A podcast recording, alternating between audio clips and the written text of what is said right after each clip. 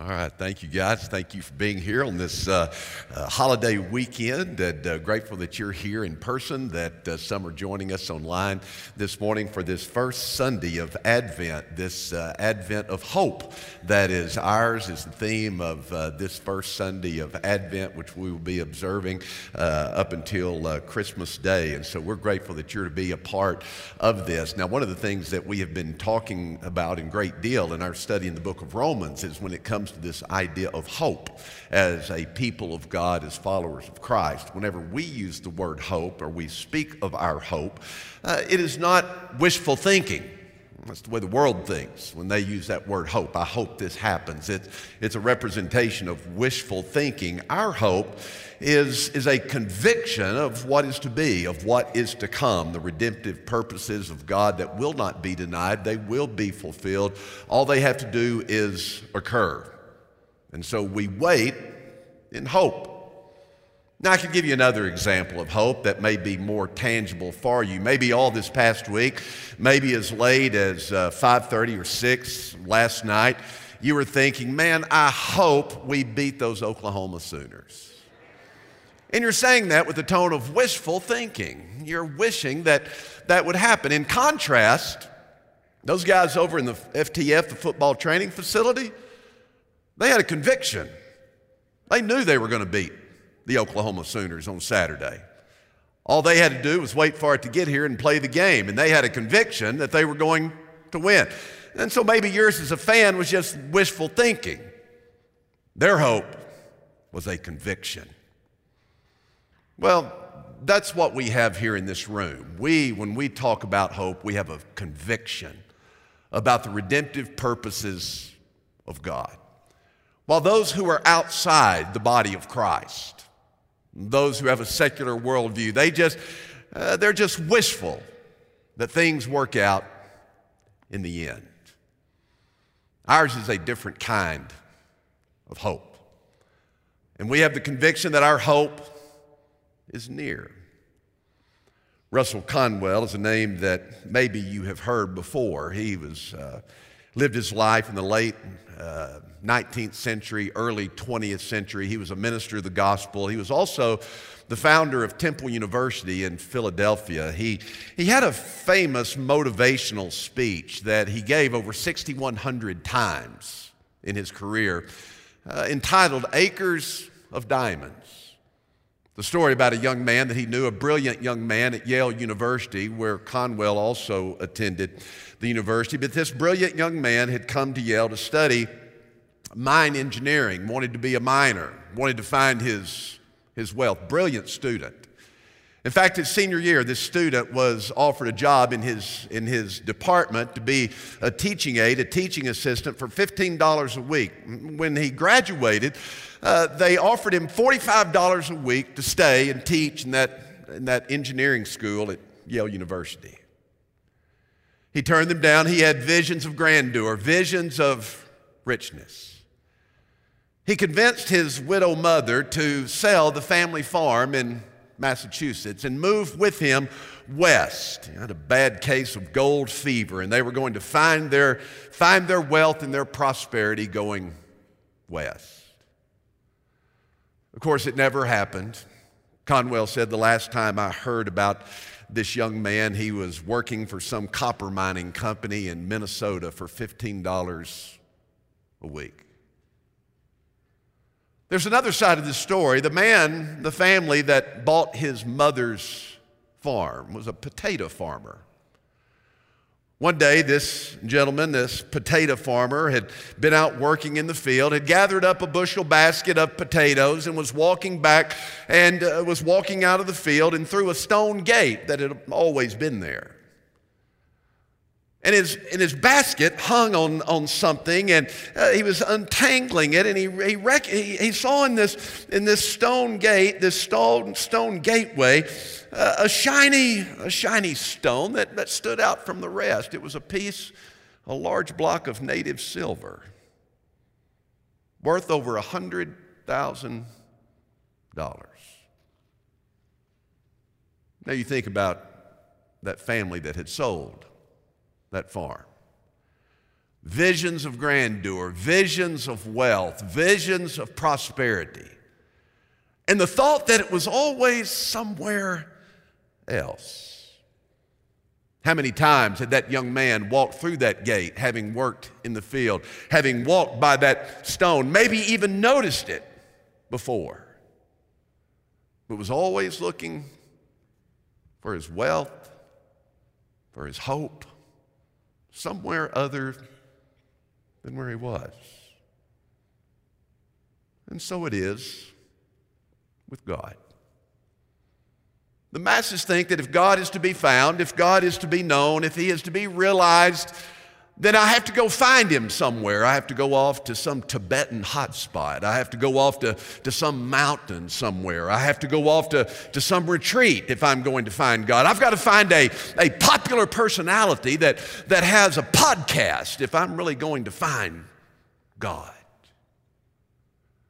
always going off somewhere else, thinking that He is somewhere else other than where you are right now. You see, that's, that's what separates the Christian faith from all other world religions. It is God with us, it is God near us, it is God incarnate in the person of Jesus Christ. In a text I want us to consider this, moment, this morning for just a moment. I think Paul has encountered these same kind of people. Athens, at that time, was the center of intellectual life in the ancient world, a city beyond its years, a place of prosperity, affluence, great intellectual capacity. In fact, if you read the full narrative in, in, in, in Acts chapter 17 and in verses 16, beginning in verse 16 all the way through, uh, through the end of, of the chapter, I mean, one of the things that is noted here that the Athenians and strangers visiting here used to spend their time doing nothing other than telling or hearing something new. This was a place of, of intellectual capacity where people loved to come and to gather and to philosophize. And Paul would have found this, and in fact, it says that Paul, he was being provoked within, within, he was being provoked within there in verse 16. Paul would have found this to be a place that was very engaging. Paul would have been very stimulated by being around these kind of, of people and reasoning with them and trying to rationalize with them to help them discover what it is that they are searching for. I want to begin the narrative, pick it up there in verse 20. It says, So, so Paul stood. He had been talking to the philosophers in that, in that city. It says, So Paul stood in the midst of the Areopagus. It was an Athenian governing council. It's also a, um, a famous outcrop, rock outcropping northwest of Athens to this day. But Paul's, it, it's an Athenian governing council. So Paul stood in the midst of the Areopagus and said, Men of Athens, I see that, that you are very religious in, in all respects. For while I was passing through and examining the objects of, of your worship, I also found an altar with this inscription to an unknown God. I, I greatly appreciate and respect your hunger and thirst for God and your, your quest to find Him and, and to discover Him. I mean, you've left, you've left no stone unturned. I mean, you, you've even got an altar to an unknown God just in case you've missed one somewhere in the, in the vast panorama. I have great respect for your hunger and, and your thirst. Therefore, what you worship in ignorance, this I proclaim to you. The God who made the world and everything that is in it, since he is Lord of heaven and earth, does not dwell in temples made by hands nor is he served by human hands as though he needed anything, since he, he, himself gives to all people life and breath and all things. And he made and he made from one man every nation of mankind to live on all the face of the earth, having determined their appointed times and their and the boundaries of their habitation. Uh, we see the we see the boundaries coming down today, don't they? Don't we? I mean, uh, the boundaries that are being removed in our culture where there are no boundaries, you see what it is. It is, is that it is an assault upon the boundary maker if we in our society can eliminate all the boundaries where you just do as you please. Well, once you eliminate all the boundaries, what you're really doing is you're eliminating the boundary maker. Having determined their appointed times and the boundaries of their habitation, that they would that they would seek God. If perhaps they might feel around for him and find him, though he is, here's Paul saying it, though he is not far from each one of us.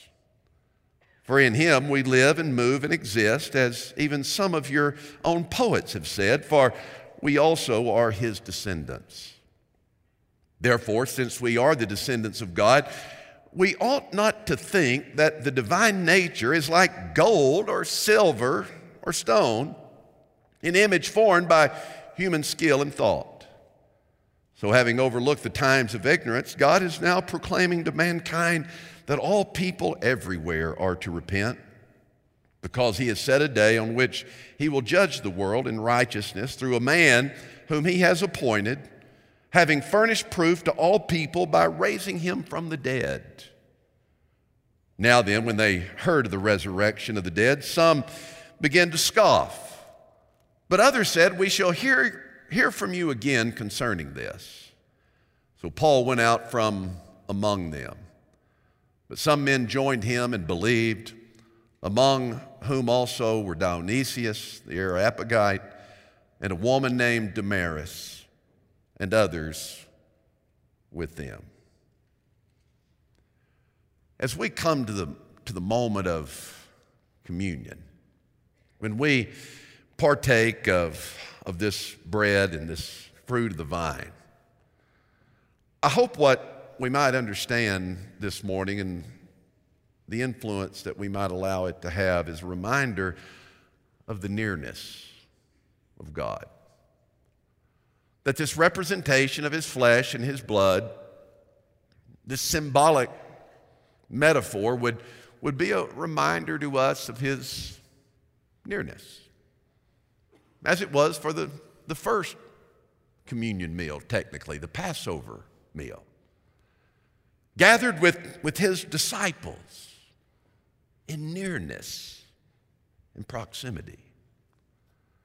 And as we saw a few weeks ago in the book of Romans, Paul portrayed it so beautifully the, the nearness of God with these familiar words in, in Romans chapter 10 and, and verse 9 that if you confess with your mouth Jesus as Lord and believe in your heart that God raised him from the dead, you will be saved. For with the heart a person believes, resulting in righteousness, and with the mouth he confesses, resulting and salvation. In your quest, in your search for God, don't get hung up in all the, the gateways of possibility. But realize that the gateway to the Father is as far as the heart is from the mouth confessing with your mouth Jesus is Lord, believing in your heart that God raised him from the dead. That's how near God is. Father, how often it is that we want to make your presence something that is distant, far away, aloof hard to capture. But Father, how these moments, these poignant moments such as this, remind us of your nearness. Through the obedient observation of, of this communion meal, partaking of your body, partaking of your blood, we are reminded that God is incarnate, God is with us and that this might forever be, not just for a season, but it, that it might forever be our hope that sustains us each and every day. In Jesus' name I pray. Amen. If you would, if you would take your cup, remove the wafer.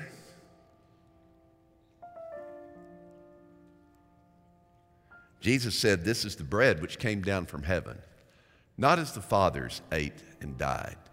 He that eateth of this bread shall live forever. Very carefully, remove the cover for the juice. And hear in your mind the words of Jesus, who said to his disciples on that fateful night, This is my blood which is shed for you for the remission of sin.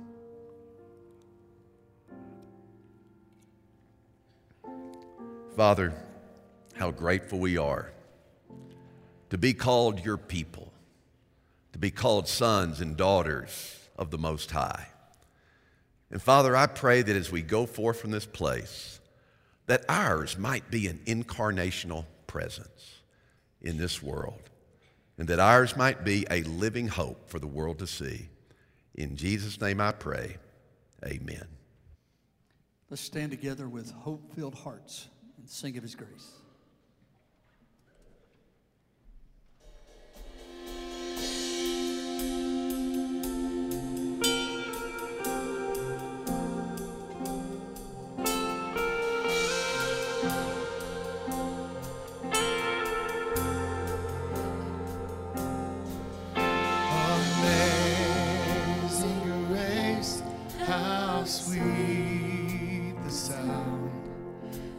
say.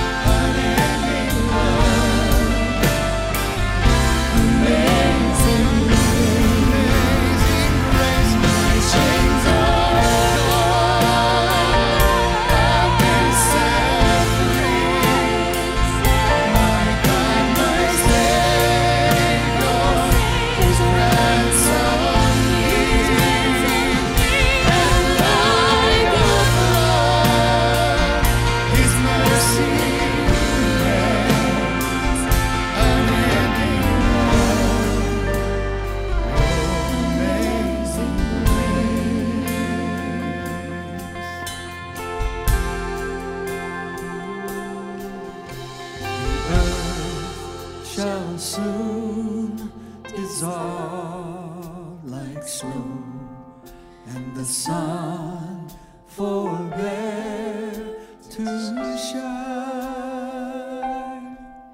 But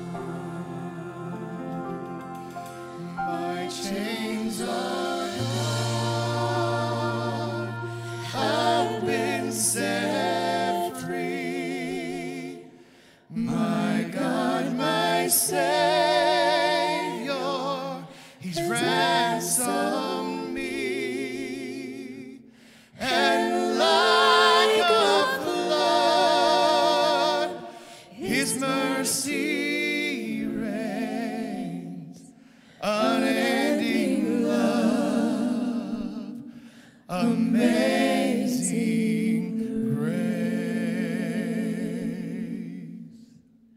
May you go in His grace. And on your way out, those men will be standing at the door to take your above your tithes and offerings giving to the Gideons. Have a great week.